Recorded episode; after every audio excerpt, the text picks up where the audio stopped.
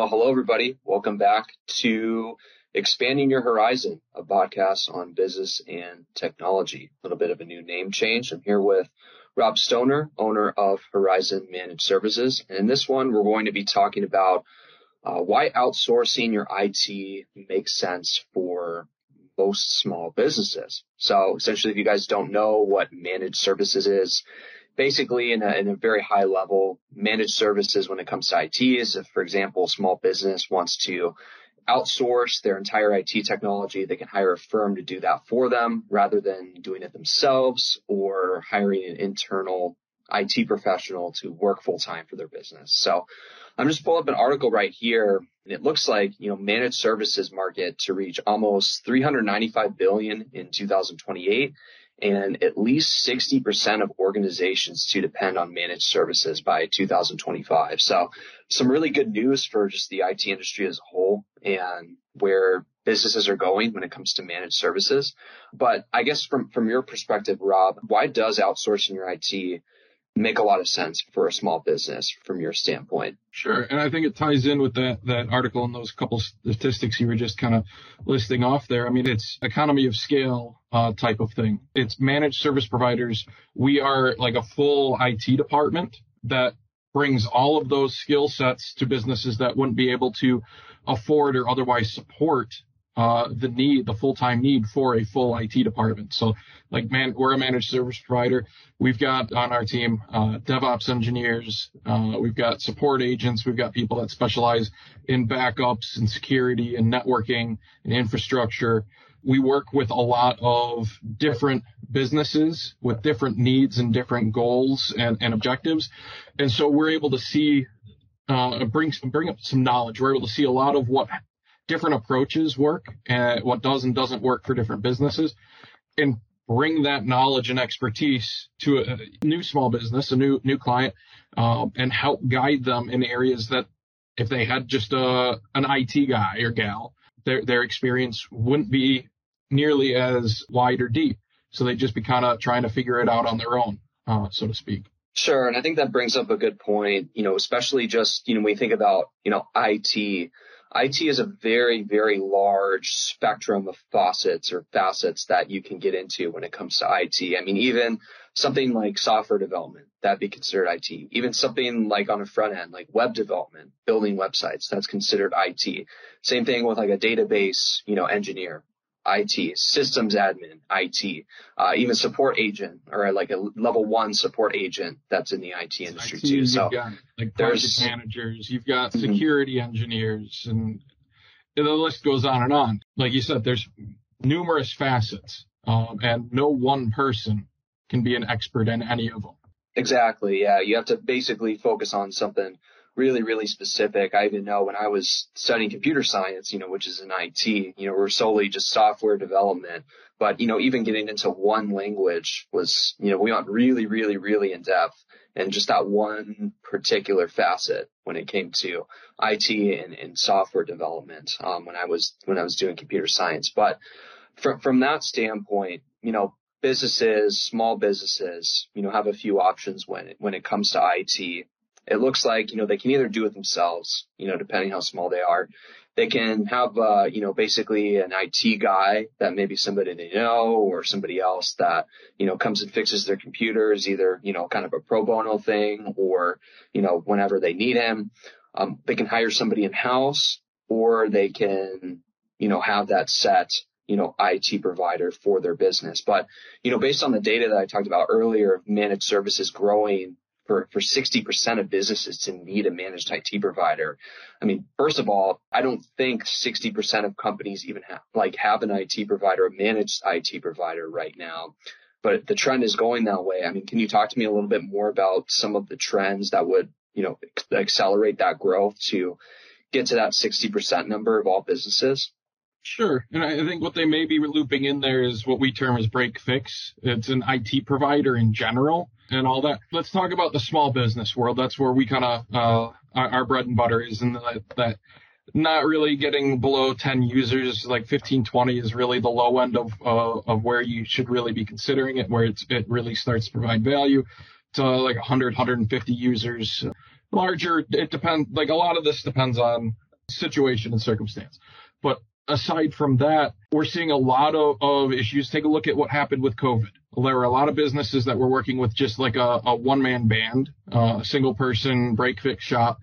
And all of a sudden COVID hits, states shut down, lockdowns happen, and either the business needs to close because they, they have, like, they couldn't work remotely, or that one man band has to spend, uh, basically be up around the clock for all their clients trying to get them set up to work remotely that's not a sustainable environment. Uh, I've got not friends, but I know quite a few smaller IT shops that went through that, burned out, and then they sold their shop or they just closed up and went to work for a larger MSP so that they it wasn't all just hanging on them. And removing the reframing away from the IT provider, looking at the business look at the risk that that business was in by using a single provider or a single internal person even, uh, or even a, very like one, two or three person internal team. The weight of all of that change needing to be done rapidly by a very small team that isn't versed in a lot of, typically versed in a lot of these approaches. Typically they come in and they're there to support the environment rather than uh, look at ways of improving the environment typically that's what we find anyways. I mean, I'm sure there are internal teams and small businesses that are there doing a lot of business improvement, business process consulting and things of that nature.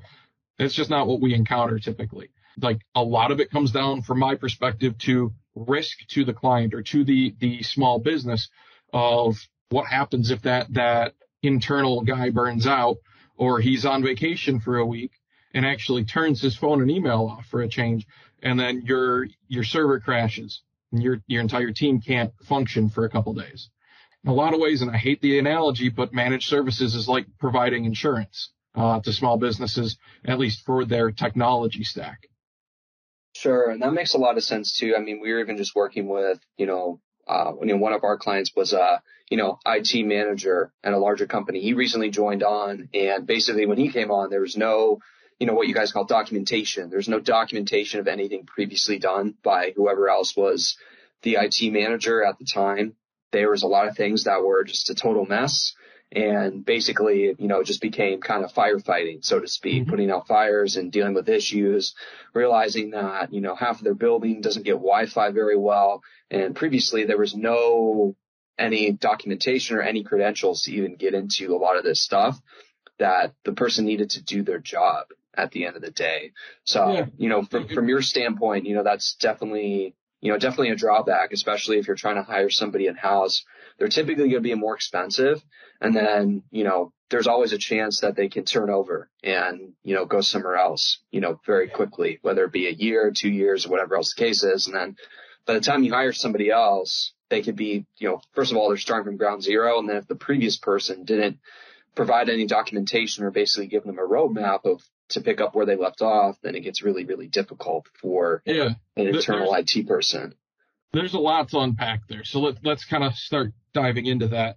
Uh, first, you mentioned the term firefighting, and that's a term that we use internally, and it's a term that a lot of IT people in general are familiar with. It's it's reacting to a situation. You're you're you're kind of running around trying to put out all the fires, just like a firefighter would. When you're in that mindset, or it, when that's kind of all you've known, you're not looking at ways of improving. Your own, the only focus is stopping the bleeding rather than trying to heal. You're, you're trying to stop the bleed rather than try and heal the wound. Uh, and a lot of internal uh, employees fall into that trap. It's just kind of the nature of what we've seen over the past 10, 15 years working uh, alongside co-managed teams, um, taking over for uh, internal people when they, they depart or what have you. That's one thing to understand is I'm an MSP. Yes, there will be a reactive side where they're reacting to issues and incidents that are raised by clients, but there's also very much a focus on being proactive and trying to mitigate and or minimize the chances of issues cropping up in the first place. Now, the other thing that you mentioned was, was documentation. Again, for an MSP, we operate with flat rate agreements. We're uh, like it's fixed fee. We're only profitable if we do our job, do it well, and are able to be expedient in kind of resolving issues and reacting to those those incidents when they occur. And so the way that we can do that quickly and efficiently is by ensuring that we have a solid documentation that's up to date, that we understand where the, the different keys are to the different tools and, and how things are interconnected and interoperate. Most internal teams, again, they're typically in the small business world anyways, focused on reacting. Documentation isn't seen as part of the task. It's seen as a separate task in and of itself. And so they fight the fire, the fire is out, and then there's another fire to fight. So they never get around to documenting what they had to do. And before you can even put in a permanent fix, you need to understand what the issue was and what the documented fix for it was so that you can then look at how do I mitigate this or stop this from happening in the future. And then the third thing is you, know, you, you kind of went down the path of just not understanding the challenges of the business, right? The, the parts of the building didn't have Wi-Fi coverage. Parts of like the new IT manager didn't have access to uh, systems that they needed to perform their job. A good MSP, when we kind of do, uh, when we bring on a client, we're going to shake all the skeletons out of that closet. We're going to find what all the servers are, document what they are. It, it kind of f- ties into the documentation task. But I mean, I've even heard stories. I've never seen it myself, but I've heard stories from other MSPs that they, when they've taken over for an internal team that's like the team or the, the IT guy or gal had been there for 20 plus years and just knew everything. And then they, they retire, they pass away or move on they found uh, at some of these companies, these MSPs have found servers literally behind drywall that are still up and running. Like they had to trace cabling because the server's on, it's keeping some critical function of finance or an inventory system up and running. And the MSP could not find it when they were kind of doing their due diligence and onboarding this client. And sure enough, 15 years ago, a room, uh, like a, a, a server room or a little telco room was drywalled over because no one used it. No one talked. The IT guy didn't raise a stink at that time. So when they were doing renovations, got walled over and no one was the wiser. Now imagine if you're not taking a proactive approach to documentation and trying to find that uh, and kind of get your hands on it and get a grasp and get understand what's really going on there and mitigating that risk to the business. What happens if that's a key piece, it's running a key piece of software for your year-end financial reporting, uh, and all of a sudden it's just offline and no one knows where the server is? Like, what kind of risk does that do? What what position does that put the business in?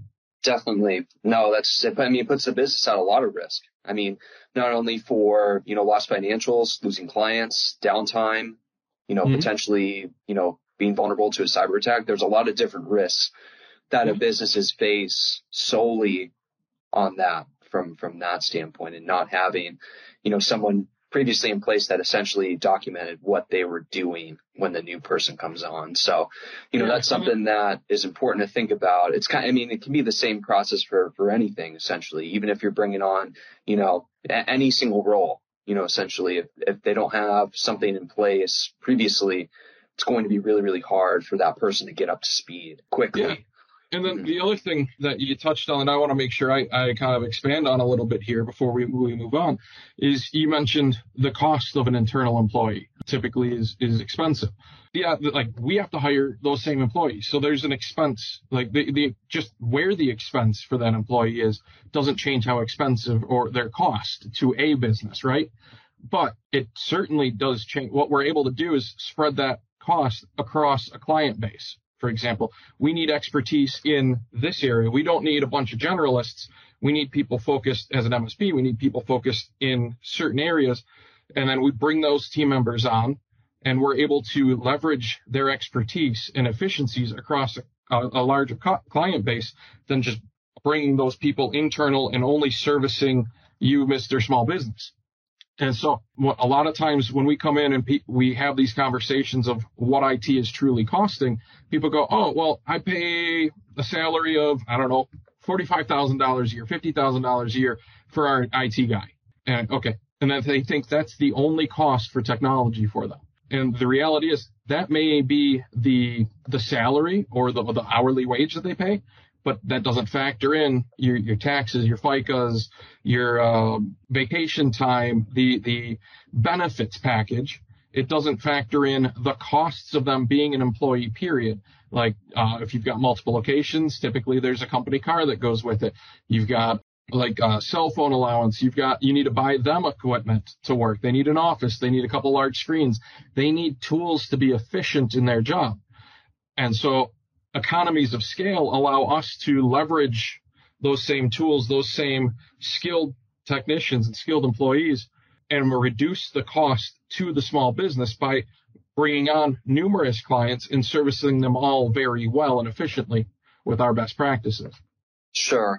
Yeah. Another thing I want to touch on too is, you know, essentially how outsourcing can cut costs for a business. So, you know, I was just doing my math you know, essentially, you know, just in my head and, you know, I'm using my calculator over here too. You know, for most small businesses, you know, even if you're like, a, say a 10 person, you know, 20 person company, really at the end of the day, if you decide to bring on a managed IT provider, you know, if you really break it down to like an hourly wage. So say, for example, you know, like an hourly wage, 40 hours a week, you know, typically that's going to cost you less than $20 per hour to bring on a managed service provider that would essentially handle all of the IT for your business. Typically anywhere between, you know, 16 and maybe $20 an hour, something, somewhere around that number. And then, then again, there's no paid time off. There's no benefits along with that. So it's just a flat monthly expense that the business pays, but you get a team of people essentially doing that doing that work for you. I mean, sixteen to twenty dollars an hour. You know, you can get a job that pays. You can flip burgers for sixteen dollars an hour. You can load boxes at an Amazon warehouse for twenty dollars an hour, and just load boxes all day. But so you, you can beat yeah. that. You're not bringing in a skilled employee for 20, even 25 bucks an hour these days. Like you, uh, for an internal team, you're just not going to do it. Sure. Yeah. And I think, uh, you know, kind of, um, you know, a lot of pushback that maybe small business owners might have is, you know, they see IT as an expense and basically they say, Hey, it's three grand a month. What, what are you guys actually doing?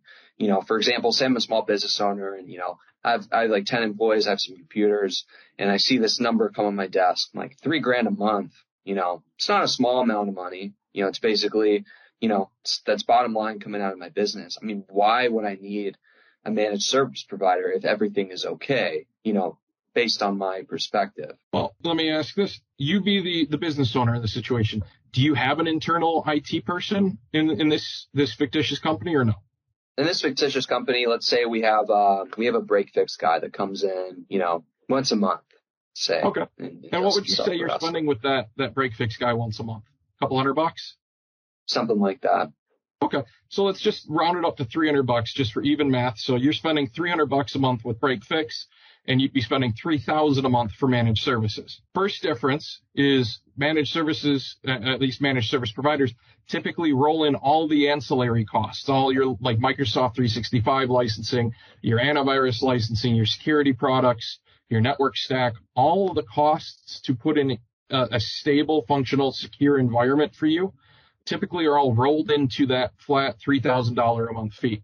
Now, with your break fix guy, when you, uh, when you're your server crashed and you need a new server, did you just roll that into the $300 a month that you're typically paying them, or did you have to shell out, like write a ten, fifteen thousand dollar check to get a new server? Odds are you're uh, gonna go write that check. Yeah. Like for 300 bucks a month, I guarantee you're not getting any antivirus products. You're having to subscribe to those separately and buy those separately, like your office licensing, any other like security tools, your firewall, all that is separate. Let's round that up to even say it's another 700 bucks a month on average, averaged out over the course of the year that you're spending like in capex spend more or less. So obviously some of this is going to be opex, but cap, in approximated capex spend, you're spending 700 bucks a month in tools, in products and, and all that, plus the 300 for the break fix guy. So you're at a thousand bucks a month now for the way you're doing it today versus 3000. But how long does it take that break fix guy to get to you when you have a problem? Is it the same day? Is someone hopping in 20 minutes late after you call them? Just depends. I mean, yeah, usually maybe it's a day, maybe it's a couple hours. Who knows? Yeah. And so like you may not be paying hard dollars out of your pocket for that downtime, but loss of productivity has a cost. And so it's looking at what are you spending on your employees that are sitting there basically twiddling their thumbs, not able to do their job uh, while their system or their, their whatever technology is broken at that time. And then once the break fix shop comes in and fixes it, how much overtime are you going to have to pay your employees to work to get caught up? Like, like there are costs that are hard dollars and cents that you're paying out of pocket. And then there are soft costs, at least that's how I refer to them, as things that you may not pay in dollars directly, but indirectly you're paying for it. That has a cost to it as well. And I don't know, I don't know what your employees are making an hour, but they're probably making more than minimum wage because like you just said earlier, you can flip burgers or, or just pack boxes for 20 plus dollars an hour these days. And so then, then we kind of get into again, more of these soft costs. They're not directly attached to an IT expense, but you're still spending it. Like how much time are you as a business owner sitting there trying to fix the IT issues or how much time are your employees trying to fix problems before they call the break fix guy? Because you know when you call him he's going to charge you. With a managed service provider they're incentivized when you don't like for you not to have problems because they're only profitable when you're not having problems. And so the the goals are aligned. Uh, with a break fix you're looking at maybe they're not trying to actually fix the root of the problem because they want me to keep coming back they want to keep prescribing me pills rather than just fixing the root cause.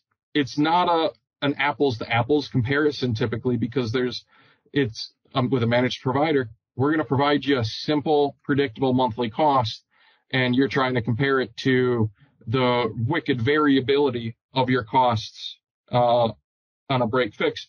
But I can tell you, uh, uh, after years doing this, we managed services typically ends up averaging out less over the over the course of the agreement than doing things on a break fix ad hoc everything's an emergency approach. Definitely. And i think a lot of things i mean i think the reason why people have you know price concerns is because a lot of people don't know exactly what encompasses you know managed IT services. Specifically Horizon's managed IT services you know you're not paying that, you know, X amount of dollars, whether say three grand a month for, you know, just call us whenever you have issues. There's a lot more that goes into it. You know, when it comes to your licensing, for example, your hardware, your backups, your support, everything is all encompassed. It's essentially you're bringing on a team of people, but for way less than the cost of usually an internal hire or maybe even a senior internal hire, depending the size of, of your organization. So it encompasses a lot more than just you know, fixing computers whenever they break.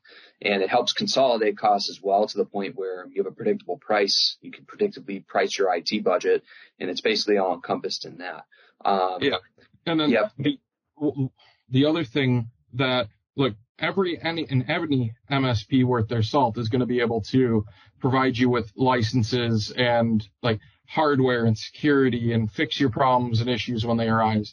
Um, what, what sets us into a different, I'm to, I hate saying we're in a different class of MSP, but how we do MSP a little bit different is you'll, you'll, you may hear terms like VCIO or VXO or VCISO. All of those are basically in most MSPs account managers that are trying to sell you new products. They'll do an account review every quarter and try, they're, they're incentivized. And I was on a, a webinar earlier today where MSPs were talking about, Hey, what's your quota for your, your VCIO to sell at each meeting? And, and I'm like, we don't have a quota. The whole, that, that, like, that's not aligned with the, the client's business. Now we don't use the term VCIO. Uh, we just do quarterly reviews uh, or technology reviews. Gosh, the termini- terminology all stinks. But the purpose is we want to sit. What we do is we go have conversations with our clients, with the uh, the executive teams, the owners there, to understand where they're trying to take the business, and then we'll, we kind of craft the technology approach, the stack, uh, the stack being the hardware and software that's running the business, and we help ensure that technology is there to support their business, their operational and financial goals for the business. Uh, and so we'll get typically involved deeper into projects, into uh, kind of strategy for the business to ensure that uh, everything's in alignment rather than being an afterthought of, oh, hey, we're, we're bringing on this new software. Here's the requirements. And, and that's, that's kind of the relationship a lot of the, or the average MSP these days has with their clients is they see it as more reactive work with just a steady stream, a steady income. Uh, and, and we see it more as it's a relationship. We want to be considered an extension of our client's team. Definitely. Yeah. And I've been in, you know, the, the MSP world and I've seen definitely both sides of, of that equation, you know, with clients and, and, whatnot when it comes to like the VCIO term. You know, I know a lot of companies have that, but like you said, they're basically just kind of sale. They're basically just salespeople at the, at the end of the day is, is what they really are glorified salespeople. Um, but you know, kind of what we talked, we talked about, you know, essentially, you know, why a business should have a set IT provider, how IT can cut costs for the business, but want to get into the meat, meat and potatoes of what really matters. So basically, you know, what's the return on the investment when it comes to, you know, having an IT provider, specifically when it comes to, you know, how is an IT provider going to propel my business so I can make more money? And then also, you know, how's it going to make me more marketable to gain more clients? Can you dive into a little bit of that? Sure, sure. Um, the first one, how is it going to help your business get more money? Uh, essentially, it's inefficiencies in, in, in helping uncover areas of either wasted spend or uh, lack of efficiency where maybe we can help build a, a, a, process that leverages technology to eliminate manual steps in a process, automate functions so that we can put time back into your employees' day so that they're able to deliver more with the same in your or your business rather is able to deliver more with the same internal resources without overburdening your staff. The goal is not to burn out staff. It's just to like you leverage technology, machines, AI, automation to do the things that humans aren't necessarily needed for. They've just been, we can do it, right? Like data entry and bringing data, moving data between systems we can do it. It's just not efficient to have a human do that when a process, an automation can do that uh, because A gets done quicker. It's more reliable. It doesn't take breaks, sick days, whatever. But B, the, the component of human error is removed from that equation. So you're not having errors with shipping orders and things like that when you're translating data from one system to another manually. So that's where we see, or I see anyways, a lot of chance for increasing revenue for a business. It's not about just, you're not going to bring in an MSP or an IT provider and they're just going to say, okay, now you've got 10% more revenue. Go.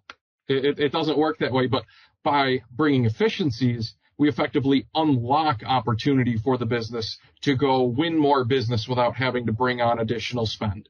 Definitely. I think another point of that, you know, just besides, you know, AI and automation freeing up people's time, but essentially, you know, having a, a set provider, you know, allows a business owner to focus on their business at the end of the day. I mean, they get into a business because they, they find something that, you know, they're really good at and they decide that they can, you know, they get clients and they, they form the business and whatever else the case may be. They may be an expert in what they do, whether it be, you know, manufacturing tools or, you know, being a life coach or whatever else the case. There's so many different things that you can do, but mm-hmm. most business owners aren't IT professionals. They don't know how to, you know, fix computers or code or anything like that. So, you know, that's something that they can delegate. Yeah. Like I, I, I can't code myself out of what paper bag and, and the, this day, like I'm no longer in the trenches fixing computer issues or, or, technology issues anymore. Most of my day is spent working on process automation, uh, having conversations with business owners and, and, our clients to look at how can we help them, what's what's on their roadmap, uh, making sure we're in alignment uh, and strategy, uh, and, and looking at ways of improving our deliverable to our client without increasing their cost that's like perfect example. I own an IT business and I don't work in the traditional IT of fixing computers and keeping networks secure. That's why we've got a team for that. Sure. Definitely. Yep. And it allows business owners to focus on at the end of the day what they do best. So really interesting things to hear. I mean, I was really surprised myself about, 60% of businesses needing managed IT providers and the way the IT industry is growing. I guess the only other thing, last topic, kind of a meat and potatoes topic too. I think a big reason for that, other than all the things that we talked about, is from a security standpoint. You know, that's, that's probably one of the number one driving factors. If you're a small business, cybersecurity is important. Attacks are increasing by about 400% year over year, just, just last year when it came to businesses getting hit by a ransomware attack. I've had conversations with other business owners or, you know, stakeholders that have been victims of a cyber attack. So can you talk to me a few things that we do specifically to help our clients getting or prevent from, you know, being breached from a cyber attack? Sure. And to move this from the theoretical, let's stop a breach from happening, or the potential for a breach, one of the things that's actually happening right now, even removed from breaches themselves, is like as a business owner, we've got a bunch of different insurance policies for different coverage reasons and all that. One of which is a cyber insurance policy. Now, speaking as from one owner to another, go talk to your your carrier for your cyber insurance policy and ask them what like what when you're up for renewal I can pretty much guarantee you they're going to have a whole new slew of requirements that your business is going to have to meet in order for them to keep you as a client. And that's even starting to spread beyond the cyber policies and into just like general liability and E&O policies, uh, because insurance carriers are paying out left and right because small businesses aren't taking the necessary steps or working with proper uh, providers, the proper MSPs, MSSPs to secure their environments in such a way that it's considered at least an industry standard approach to security today.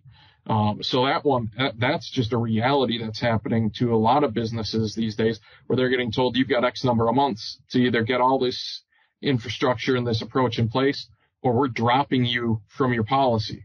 And just thinking about the risk that that puts the business in, uh, from a contracting standpoint, where most contracts require certain insurance coverages in order for the contract to stay valid. Uh, but moving to what we do specifically, I mean, not to get super technical, but we're just like any other MSP where we're, we're going to use a layered approach or any other good MSP, I should say, where we use a layered approach to security. So we, we use like edge firewalls at the business location. Uh, if they're fully remote, then there's no edge firewall to put in place. Um, we we take a zero trust approach to securing devices. Uh, what that means at a high level is even if it's a company-owned device and it's a comp- it's running company-owned and approved uh, security software like antivirus or EDR, MDR type stuff, we still consider that device suspect, and um, and, and so only what is necessary to communicate to and from that device to any other company device or asset is allowed. It's basically a, we deny the communication first and we allow what is known to be needed between devices so that if something were to slip through the edge, if something were to slip through the security, the antivirus product on the, the company device, it's not just a free for all like, hey, I got through the door. Now I have uh, full run of the castle type of approach. Uh, and then beyond that, uh, with just how how hot the temperature has gotten is the best way I can describe it with regards to cyber threats and security. We work with uh, what's called an MSSP, uh, managed uh, security service provider, a managed service security provider. Basically, they're just like um, a managed service provider, like us to a small business, but they partner with MSPs to provide specific and discrete cybersecurity expertise. And so behind us, we've got a team of over 20 staff at the MSSP that we've partnered with that's building out, vetting the approaches and bring those approaches to secure our clients' environments. And above them, they partner with what are called SOC teams and uh, uh, basically security operations centers that are staffed globally by companies like Sentinel One, which is like arguably the market leader of cybersecurity right now. Uh, so they're leveraging some of the best of the best of the best in the industry teams to help build these policies. So it's not just John's computer repair down the street and he goes, okay, I'm going to install antivirus and I check the box that says block malware. No, like the days of being able to do that are long gone. Uh, it's now being tuned, being monitored. You need to look, the threats are evolving so frequently that you need eyes on what's happening 24 7 to understand and to be able to react quickly to changes in the threat landscape. Definitely. I mean, obviously technology's gotten a lot more complex, but you know, hacking has gotten a lot more complex. And then with the barriers to technology, the barriers, you know, being lower, the barriers to hacking are also much, much lower. We went into really a lot of detail on this topic in episode one. If you guys want to check that out, the, the title is called Hacking is Easier Than You Think, where we dive a little bit more deeper into that. Feel free to check out that episode. But other than that, thank you guys for tuning in. This concludes episode 11 and we'll see you guys next week.